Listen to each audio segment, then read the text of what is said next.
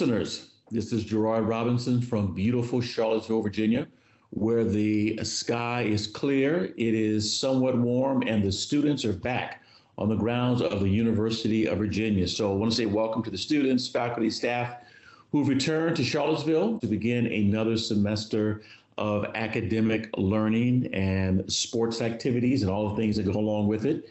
What is taking place in your world, Cara? Oh, Gerard, you are so nice. So when you say welcome back to the students, and of course, I live in an area with many, many, many, many students as mm-hmm. well, like so many colleges within a stone throw of here, universities, etc. I won't name the one that I live closest to because then you'll come and find me. But you're so kind to say welcome back to the students, and instead, I'm saying things like "get out of my favorite taco restaurant" because I'm waiting in line for way too long. all of you hungry college children. No, things are things are very nice here in Boston. We got a little bit of snow. We could use a lot more snow. Thank you, global warming. It's like winter hasn't even started. I'm not getting the the best of my ski pass this year, Gerard, but other than that, oh. um, other than that, things are very well here in Boston. I will say, on some sad news, and if you don't mind, my friend, this goes right into what I was planning to talk about this week. Sure. On a sad note, Pioneer Institute, we, and we that have known him are mourning the passing of former Senate President Tom Birmingham, who was you know, just a, a, critical figure here in Massachusetts, especially in the 1990s. And he was also, until his passing, a senior fellow at Pioneer Institute, just a brilliant guy with a really big heart and a wonderful human being. And Senator Birmingham, I first learned of his work when studying Massachusetts education reform.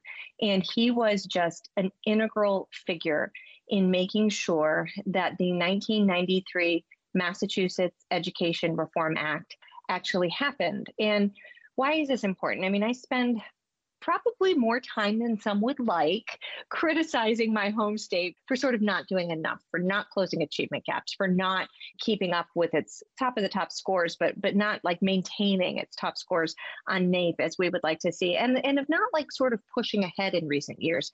Tom Birmingham was somebody who really dramatically pushed the Commonwealth ahead in education by collaborating and, and working with people like former Governor William Weld to make sure that education reform happened here in the early 1990s. And as you well know, Gerard, Massachusetts was an early adopter among a handful of states that said things like, we are going to make an investment in education. And the Massachusetts Education Reform Act was sort of a grand bargain. It said the state is going to dramatically increase its investment in school districts, especially those who can't raise enough local property tax revenue. And in return, we're going to expect to figure out what the return on investment is. Sounds a little bit like No Child Left Behind, right, Gerard? It's because NCLB was modeled after states like Massachusetts and Texas, a handful of other states that adopted this approach. And what we got out of the work that Tom Birmingham and others put in was really a system that pushed us to become, in many respects, best in the nation. And we weren't. And that system was one that embraced not only a common set of standards so that we could all agree that kids would need to be taught and to reach a high common minimum standard of learning, especially in core subject areas, and a system of assessment and accountability that held school districts. And I use that really intentionally because not, it's not about holding students accountable, it's about holding schools and school districts accountable for making sure they're giving kids and they're giving families the education that they are constitutionally due, that they are promised under the Massachusetts Constitution. So the, the Education Reform Act was about standards, it was about accountability for outcomes, and it was also about school choice in that it gave us charter schools. And of course, this is the thing that in my career, Gerard, especially working with Pioneer, I've written the most about, and that is, you know, Massachusetts there are things we can criticize about the way we're doing charter schools now. And as you know, I criticize often the way we're doing charter schools now. But we have a really, although I would love for us to have another authorizer. And I think that Tom Birmingham would have been open to talking about that, meaning I'd love for us to see multiple paths to authorizing. But we have a really sound system of authorization. And I say that as somebody who's not only researched and written about the process, Gerard, but been through it several times as the member of a charter school board and going really deep and seeing what it means to truly hold schools accountable, not just by looking at test score results, which are really important, as I said, to understanding if schools and districts are doing their jobs, but also by sending people in to understand if schools are actually delivering what they have promised to families. So, fulfilling the mission that they have set, if they're serving teachers, if the administration is serving teachers in the way they want to. And so, mass ed reform was just uh, such an important part of the history here in the Commonwealth of, of our recent history. And I think many would argue that it's what pushed us in many ways to become a top performer on NAEP, to become a top performer on international exams. I will say, in speaking with Tom just in the past year or two, he was disillusioned with where the Commonwealth was headed. He was upset at the idea that accountability was not only out of vogue, but probably in danger. A person who grew up, he grew up in Chelsea, Massachusetts. Chelsea, Massachusetts is its own story of turnaround, but when Tom Birmingham was there, it was certainly not a place where many people wanted to send their kids to school. People had to send their kids to school there.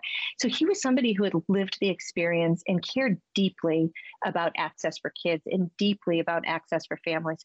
And so he just a great figure, Gerard. I feel so thankful to have spent even just a little bit of time with him, but more importantly, to have learned from him and from his work and to have just had the opportunity to speak with somebody who had such a commitment to the Commonwealth and really just so deeply held that, you know, it was his duty, it was his job to give something back to this state that had given so much to him. So our hearts go out to his family and to everyone at Pioneer who was very close with Tom. He's a great man, and we will remember him fondly. Yeah, I had a chance to meet Tom several years ago at an in person event in Boston sponsored by the Pioneer Institute. And we had a chance to uh, talk shop about public policy and more particularly what it was like in the 1990s inside the legislative body of Massachusetts to really bring forth reform. Massachusetts, as you mentioned, we mentioned with charter schools, you know, Massachusetts, one of the early states to do so. And he not only was a supporter of charter schools, he was a supporter of public schools writ large, including the METCO program. And that's yes. where we had an opportunity to work together. In fact, we co authored a piece that appeared in the Commonwealth magazine on May 19, 2016, titled A School Choice Double Standard. And it was basically saying if you support METCO, why not support charter schools, very similar students? But that wasn't the only thing we had a chance to do. He just gave me some real, you know, good insight into why things worked for some kids and why they did not. He grew up in a working class family, became one of the great role models of hard work and tenacity, having gone to Harvard twice, was also a Rhodes Scholar, and then used his law degree to work with working class families and laborers, very similar to his own. When I learned of his death, I sent out a tweet, but I'm particularly proud of the video that the Pioneer Institute released talking about Birmingham, his life, and his impact. So I want to thank Jim, Jamie, and the team at Pioneer for the work that it did and for giving him a senior, a distinguished senior fellow space for a number of years. Because often when people leave public life, either elected or appointed, we don't hear from them. And it's organizations like the Pioneer Institute, as well as members of the SPN network, who say, hey, we are an ideas place and we think you matter and so gave him a place to land so again condolences to his family and he will be sorely missed but i am sure like in many other cases there's a young tom young tina somewhere in massachusetts waiting to pick up the reins where he left off Absolutely. I think he inspired a lot of people, Gerard. Thank you for that. I know you've got a lot on your mind in beautiful Charlottesville today. What's going on in your world? Well, speaking of Tom being a supporter of public education, he also worked hard to make sure that students with disabilities had a second, third, fourth chance. So, my story of the week is from the U.S. Supreme Court, and it's not a issue dealing with school choice in the private sector, something we've talked about on our show a number of times. But this is about a deaf student from your state of Michigan, in fact, Sturgis, Michigan, a young man named Miguel La Luna Perez. Today he's 27, but he immigrated from Mexico with his family to the United States, and he's deaf. And when he was in the school system, uh, the school system said, listen, we're going to give him services, we're going to move him along, and we're going to make sure he's doing well. Well, by the time he gets to the 12th grade, a lot of things aren't great. And if you listen to Roman Martinez, who's his lawyer, he said that for 12 years, the public school system in Sturgis, Michigan, quote, neglected Miguel, denied him an education, and lied to his parents about the progress he was allegedly making in school, end of quote. And to prove this, the school had basically told the parents that he was faring well. Well, guess what? When it was time for him to graduate from high school with a diploma, the school system said, oh, by the way, he's not going to graduate with a diploma. He, in fact, is going to graduate with a certificate of completion. And the family's why? It's because he didn't produce enough work and follow the guidelines to get a diploma. So, needless to say, his family was pretty furious. They filed a lawsuit, and the lawsuit made its way through the federal system and is now on the desk of the Supreme Court. Well, according to Jessica Gresko, she's an AP writer who published this article, she said that the justices, both on the left and the right, seem to be nodding in favor that Perez has a case. In particular, this is going to come down to what the court believes he has access to regarding two important laws at the federal level that works with students with disabilities. One is IDEA, Individuals with Disabilities Act, and ADA, Americans with Disabilities Act. So let's just do a quick overview of why this matters to the families that we have right now. So IDEA was signed into law October 30th, 1990. It's a piece of legislation that said that if you are a student with a disability, our public schools are required to provide you with a free, appropriate public education and one that's tailored to your individual needs. Although the legislation was signed by, that would have been George H.W. Bush in 1990, IDEA was previously known as the Education for All Handicapped Children Act and that was in place from 1979 to 1990. Well, that's one piece of legislation in 1990. July 26th of the same year, President George H.W. Bush signed the Americans with Disabilities Act. At the time of the signing, approximately 43 million people in the U.S. had some type of disability. Approximately 68% of employment age adults who reported disability were not working during the mid 90s, and only one third of youth with a disability actually graduated from high school and then pursued a college degree. And when George Bush signed the statement, he said that I'm doing this to put in line the American values and American ideas. Now, when we think about this, even in modern terms, and some of the information is pre COVID, when you look at our workforce, at least one in five people in our workforce say they have a disability. While 66% of students with a disability graduate from high school, only 7% graduate from college. And we have over 100,000 people who are incarcerated with a disability. So the family said, We're going to do this. We're going to sue. And the first thing we're going to do is we're going to go through IDEA. And they ended up reaching an agreement with the school district. The dual school district said, We're going to do a few things. We're going to give you services we're going to provide you with a better education. Now, get this when the school system worked with a student who's deaf, they actually gave him an educator who didn't know American Sign Language, who actually studied sign language in a book, and then ended up creating a different level of sign language where only her and Miguel could understand each other. Guess what? No one else could. Now, why is that important to what we're talking about right now? When we talk about deaf students, information from the National Association of the Deaf, they said there are approximately 308,648 deaf or hard of hearing children between the ages of 5 to 17 in the U.S. Of these, approximately 75,000 have an IEP, and roughly 21% are in specialized schools and programs for students who are deaf and hard of hearing. We have a school like this here in Virginia at the college level, of course, uh, Gallaudet. Now, the remaining 7% of the students, of those, a lot of them are actually mainstreamed into general education courses with the IEP, but that's not counting the 233,648 deaf and hard of hearing students who are mainstreamed without an IEP. And so they went through the system and they made an agreement. Well, the family said, we want to go a step further. They decided they wanted to actually sue the school system under ADA because under IDA, there's no monetary compensation where there is with ADA. Well, a circuit court actually ruled that because the family reached an agreement with the family under IDEA, they can't go through ADA to do that.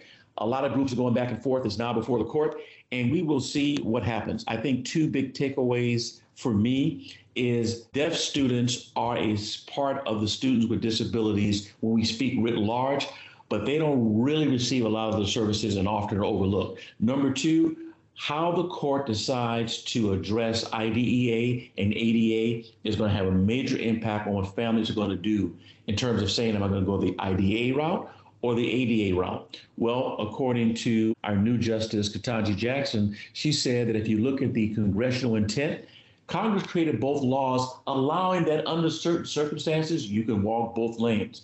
School boards and superintendents on one side, Biden's on another. This will be interesting. What are your thoughts?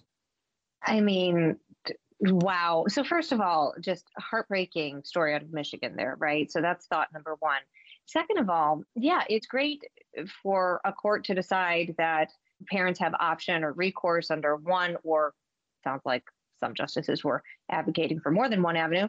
But the fact of the matter is, Gerard, I am so bothered that most parents that even are able to navigate the system because it is a complicated system, right? Most parents are going to know my kid is getting what they need or my child is not getting what they need or i think the school is delivering etc but just having the time the resources the social capital to navigate this very complex and complicated system on behalf of your child is something that not all parents have the sort of assistance that they need to do. And I'm not talking about, I don't think it matters whatever your level of education or something. Very few of us go into a school experience as a parent educated about special education law, right? You must need a lawyer on your side. And I myself have navigated these scenarios. I've had a number of friends who have navigated these scenarios.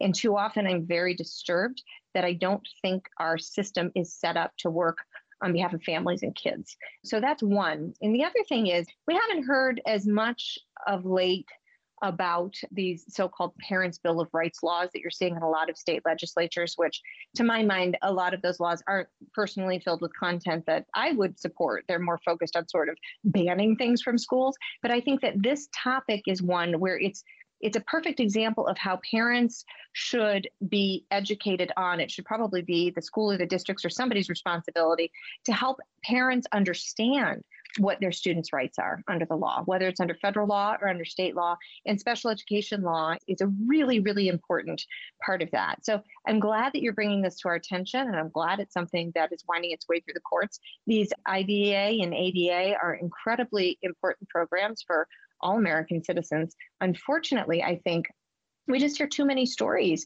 like the one that you've told of this child in Sturgis, Michigan, who was absolutely not just not getting the services that he's constitutionally due, but it seems even more egregious than that, like being told that he was getting some sort of service that in the end was probably a disservice. So I know that you spend time with organizations that advocate for disability rights and advocate for student rights. I think that I really can get behind organizations that support the education of all families in understanding what their constitutional rights are when it comes to receiving services for their children.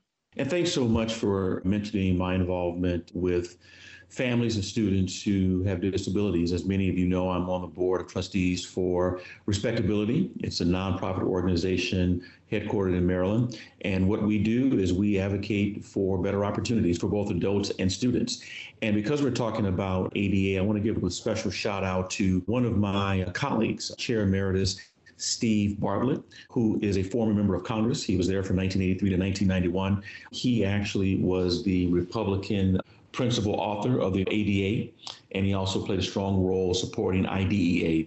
When he was in Congress, he played a big role in making sure that people with disabilities were heard, and he was equally an advocate of that, having left office. He was also the former mayor of Dallas. So, Steve, thank you for your work, and uh, thank you for all the people in Congress who in the 1990s and even in 2023 are doing the heavy work of making sure that students and families with disabilities, as well as employers who employ them, have pathways from promise to prosperity.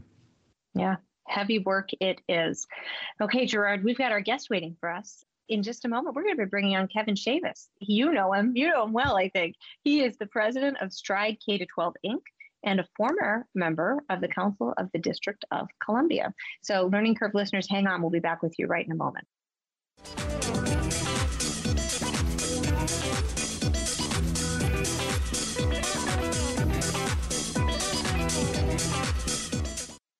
Listeners, welcome back to the Learning Curve. Kevin Chavous, he is the president of Stride K 12 Inc. He is a noted attorney, author, and national school reform leader. From 1993 to 2005, Chavous served on the Council of the District of Columbia, where as the Education Committee Chair, he helped to usher charter schools and parental choice into our nation's capital. And we should note, as I read this bio, that the District of Columbia now has not only some of the best charter schools, but one of the most robust choice landscapes it's really knocking it out of the park in a lot of ways. Mr. Chavous has served on the boards of Democrats for Education Reform, the Black Alliance for Educational Options, and is a founding board member and senior advisor for the American Federation for Children. A prolific writer, Chavous has received wide praise for his book, Voices of Determination. Kevin graduated from Wabash College, where he was an NCAA District All American in basketball he graduated from the Howard University School of Law. Noted, you should follow him on Twitter at Kevin P. Chavous. Kevin Chavous, welcome back to the Learning Curve. Thanks for being here with us. Oh, Cara, I enjoy it. And man, you, you, you make me sound good. So that's good too. Listen, you earned it. I didn't do much, just reading. No, it's so great to have you back. And here we are, and it's National School Choice Week. I don't know if you're wearing your yellow scarf. It doesn't go with my outfit, but maybe I'll wear it tomorrow, Kevin. I've got a, those scarves. I give them away too. So it's, it's a great week. it, it's a great week. And listen, for more reasons than one, I, I see we've got some big choice reforms coming down the pike in a couple of states. I'm watching places like South Carolina. And today we have news Iowa has what will be in just a few short years the nation's second universal ESA. Florida's ESA is about yeah. to go universal. I mean, this is just.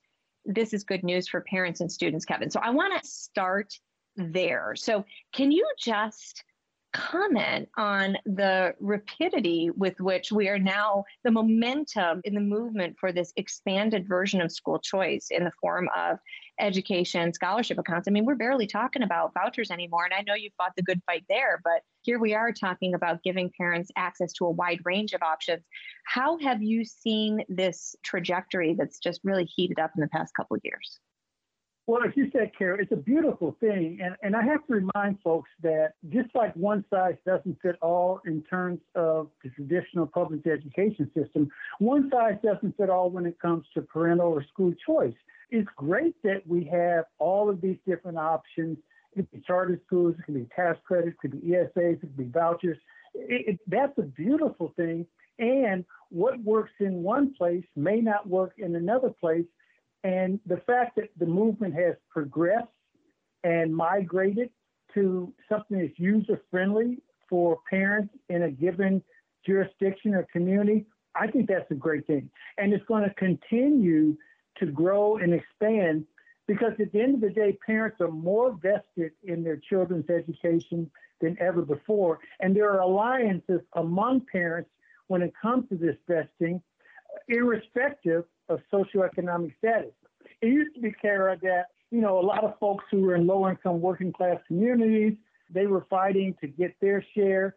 But now it's interesting because even if you're in a more stable, middle class, high income, wage earning community, your challenges with the public school system in many cases is even more pronounced. So you're seeing these alliances floating across different socioeconomic demographic classes that we haven't seen before.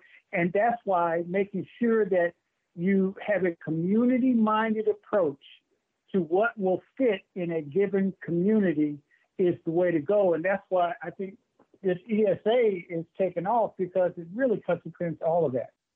Yeah, no, it really does cut across all that and opens up possibilities. I mean, as you know, we're even seeing in some states what I like to call baby ESAs or micro grants, like just sort of a first step in giving parents the ability to use state dollars to direct towards educational experiences without kids having to to leave the public school. Now, I want to ask you, Kevin, I was going to ask you to sort of comment on the the whole legal landscape. And I know you know it. And we've had lots of legal scholars on to talk about sort of the legal road to opening up school choice. There's certainly some barriers that still exist. I mean, I'm here in Massachusetts. We've got one of like two Blaine amendments that most lawyers say will not be broken. Can you comment on number one, if you see anything ahead for the legal landscape. But in addition to that, Kevin, number two, anything that concerns you about this rapid expansion, especially of private school choice, in terms of do you think are we getting ahead of our skis here? Are there are some things we should keep in mind as we go full steam ahead into giving parents so much access? Well, look, I think that, you know some of the recent rulings, Espinoza, Carson. I mean, those are major victories, as you all know, for school choice.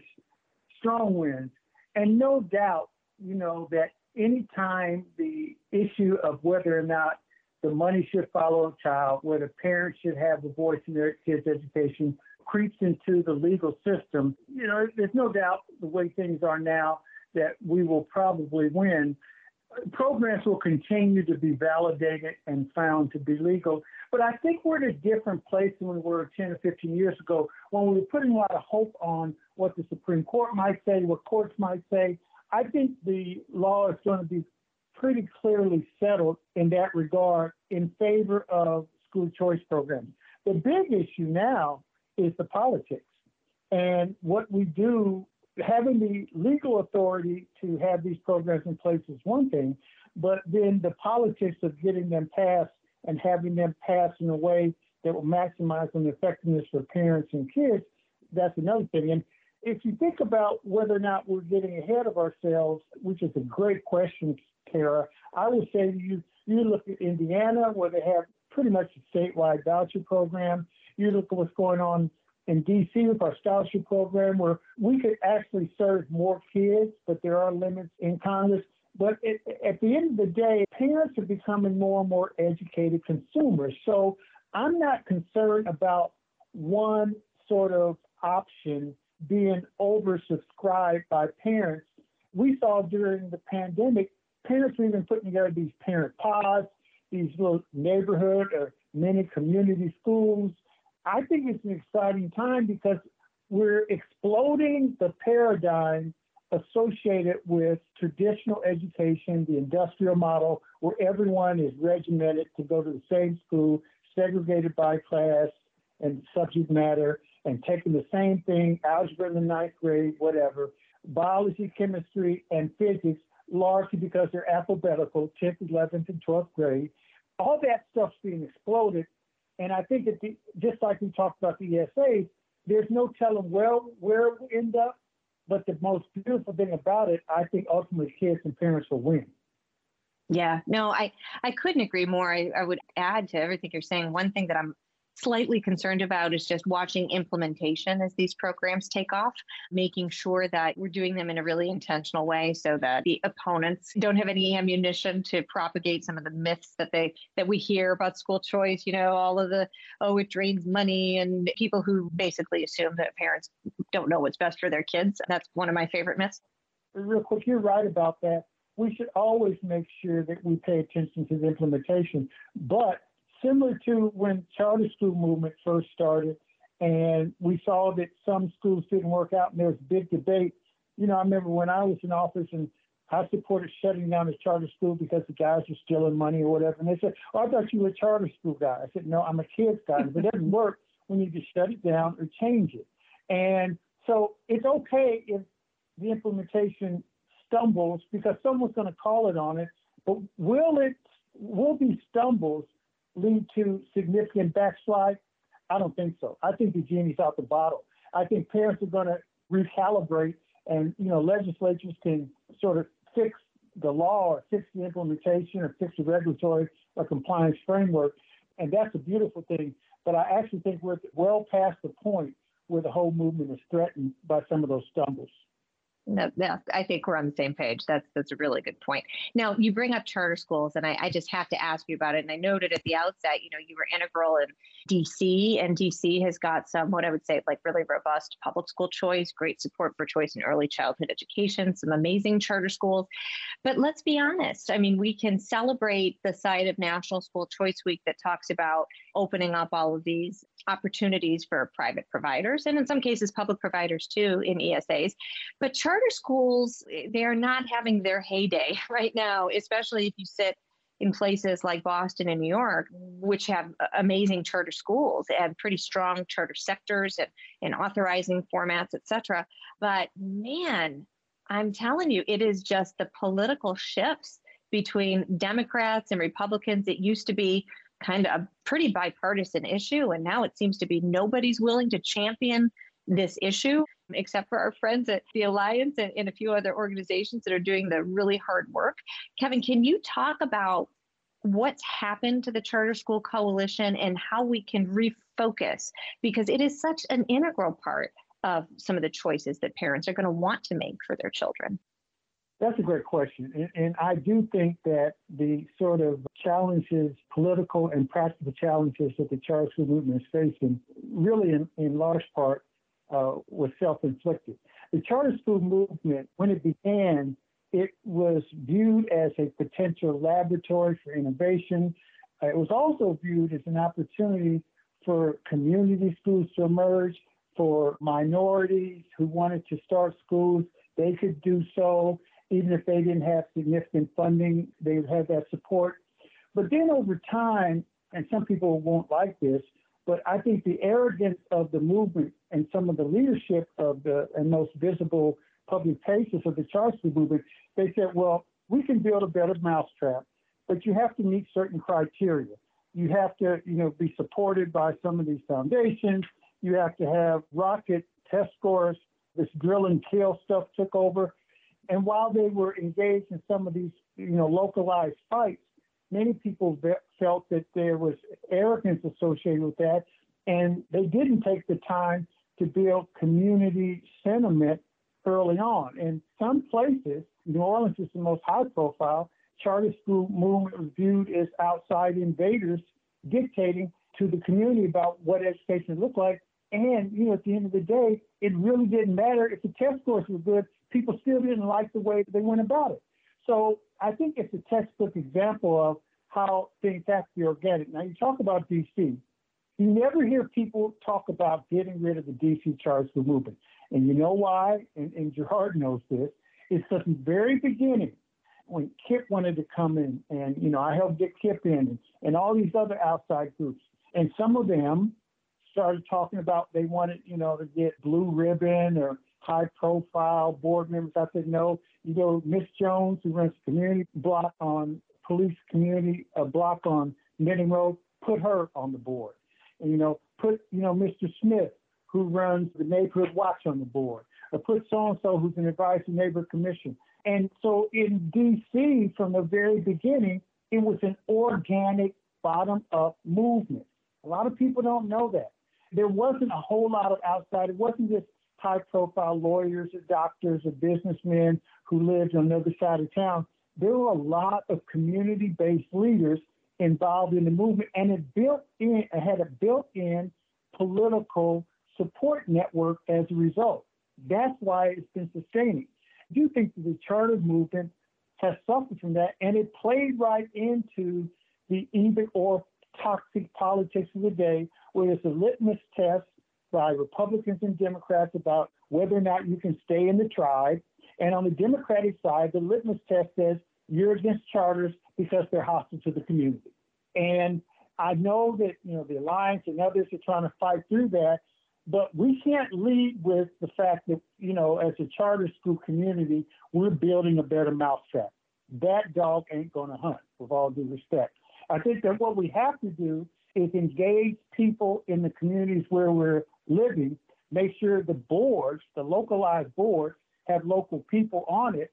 Make sure that you're in touch with the local leadership and you're working with them. Make sure you're opening your doors and you, you engage in, which we're doing a little bit in DC now, some shared, you know, community or school related activities among DC charter schools and DC public schools. You should do some of that. The more you can explode the either or one side or the other, kind of paradigm that exists in our political structure and take that out of the school discussion, the better. And as long as we still try to beat our chest and say we're the best and we're better than you, or people feel that that's what we're doing, then it's still going to be political problems for charter schools. Kevin, you were at the table when real discussions were taking place years ago about creating a National Charter School Week in the first place. And when we said then National Charter School Week, we primarily talked about charters, private school choice programs, state and local.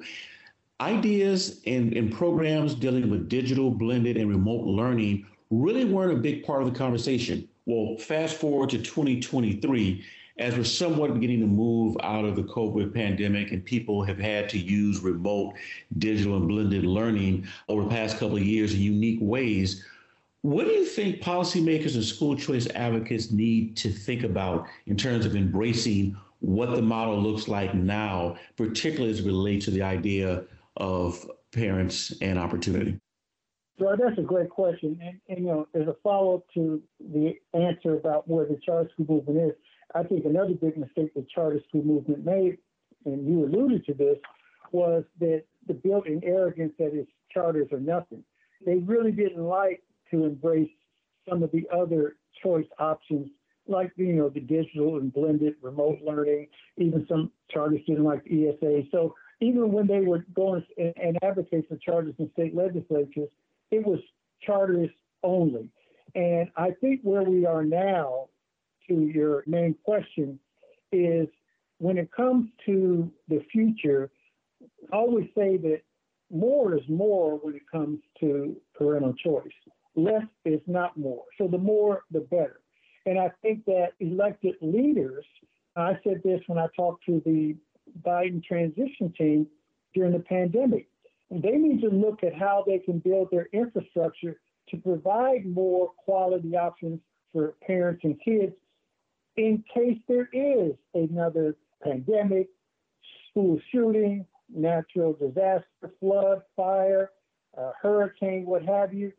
It can't be just confined to the brick and mortar classroom. So I think that, you know, DOE, for instance, instead of being viewed as a punitive in, in, incentive, they should incent school districts that have digitized curriculum so that they can be prepared in case kids have to go online in mass. They should incent school districts that provide teacher training so teachers can learn how to teach effectively online and not just use PDFs or having secure platforms. The Department of Homeland Security has all these lists of infrastructure readiness needs in case there's a cyber attack, in case we have other sort of military tactics used against us. And on the list, a lot of people don't know it includes making sure our education system is able to run in the midst of these attacks. And I think that the future of education in terms of what school districts and policy leaders should be thinking about is having a whole panoply of options available and see what will be needed to keep those options intact in case there's something that impacts a day-to-day school's operation. So I think that's part of the future. I think the COVID pandemic highlighted that. But I think that this idea of online learning, it showed what could be possible if done effectively. It also shows how kids can have learning loss if it's not done effectively. I'm so glad you brought up the part about a cyber attack because when we think about the federal government and who should be involved, we immediately think the Department of Education and we should think about them, but they're not the sole organization. They are part of a, a federal system and Homeland Security, DOJ, and others can get involved. In fact, this is a recent show that we had. We talked about the millions of dollars school systems had to pay in order to get access back to their own data system because of outside hackers. So you're, you're right there.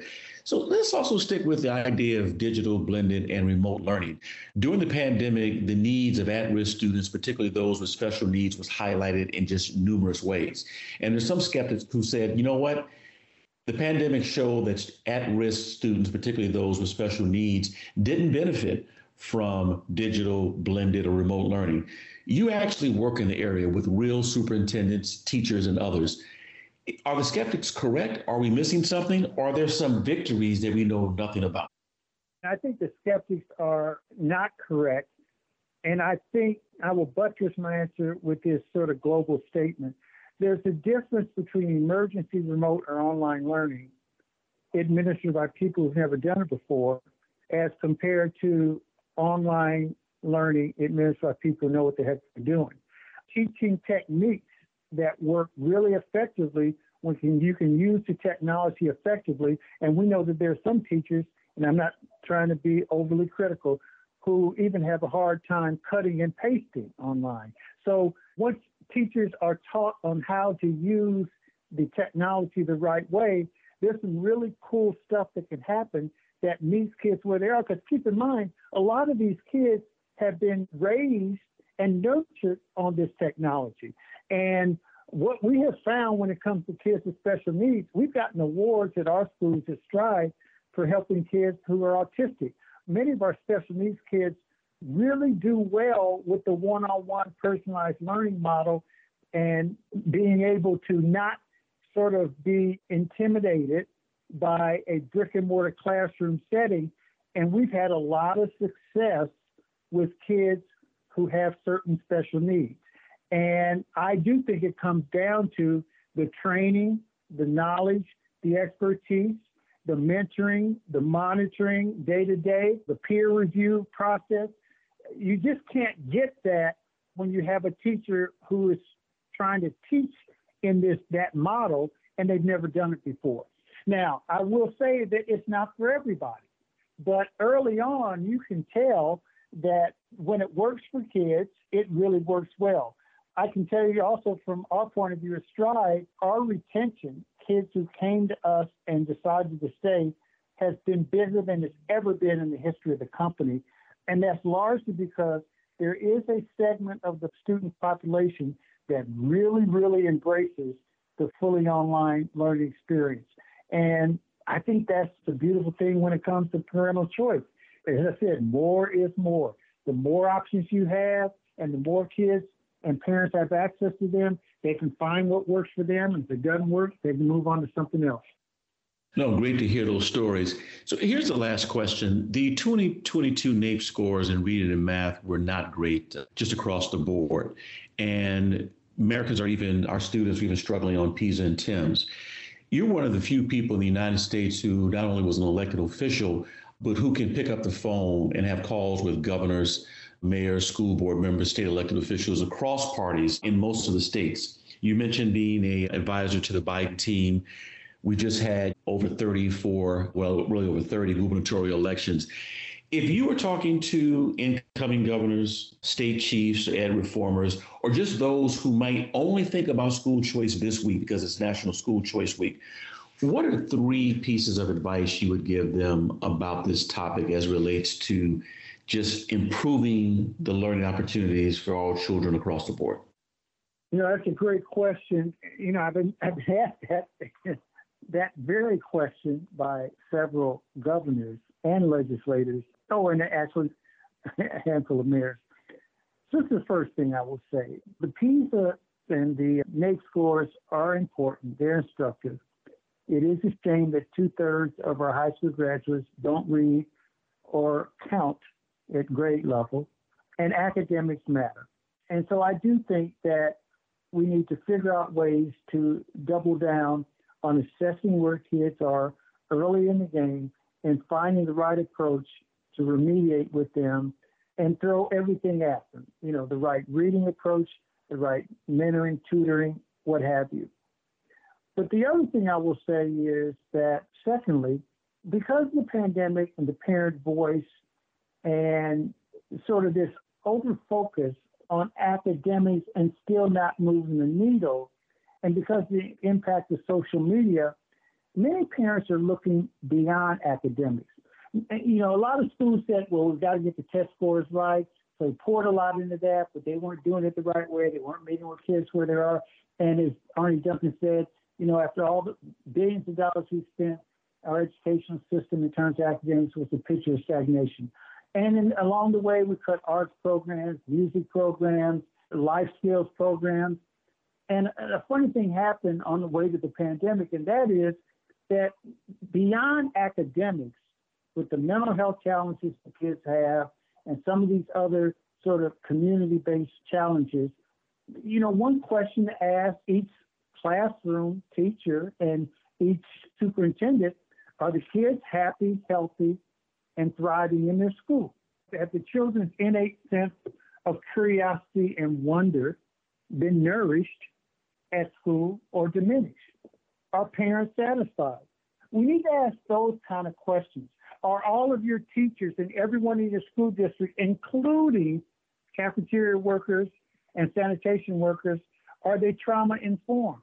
So they know how to interact with children who have mental challenges or are suffering from trauma or suffering from the trauma associated with poverty. Have you increased life skills programs at your school? Do you have music and arts? I think to help get there with the academics, we've got to look beyond academics at the school community and how they're embracing families in a big way. That's the second thing. And the, I do think that we need to be future focused. The traditional education model, and this is an attack, it's a reality. Because of technology, social media, the mental health of students, it's all going to change. Project based learning is going to be more relevant. The school to prison pipeline will only be busted up in a school to career. So, career learning, interacting with groups, and kids learning how to collaborate with peers and interact with business leaders and having an idea of what kind of career or job readiness options are out there. And I think that legislators and governors and mayors need to ask superintendents and school leaders, how are you future facing with your approach to education that extends beyond the traditional brick and mortar? And that leads me to the last point.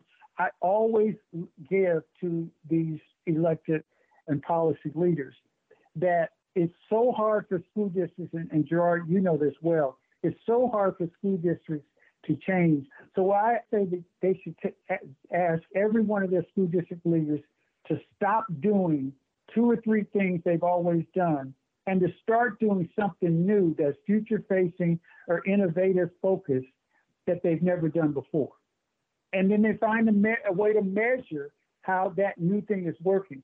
But you have to have the discipline to stop some things that we know aren't working instead of sort of eh, giving it a slow death and then start doing something that you heard about that may work somewhere else or what have you. Because I think that's the only way we can cut into the sameness of what education has always been. Absolutely. Well, Kevin, Cara and I thank you for joining us, for providing some good wisdom, straight talk, a better understanding about politics from someone who's seen it from multiple levels. Happy National Charter School Week and personal thank you for making our country safe and sane to have conversations like this. Thank you, Gerard. And Cara, you too. I appreciate you guys a lot. Take care.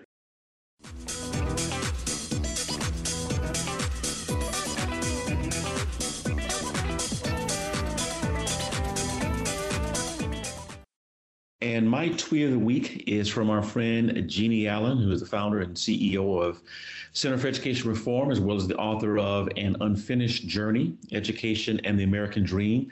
And her tweet is a quote that was given by Kim Reynolds from Iowa. She says she's a rock star. And here's the quote When equity is everything that we hear, it truly baffles me that those who fight so hard for it are the same ones who are so strongly opposed to parental choice. What could be more fair than supporting every Iowa student equally? And that's the quote.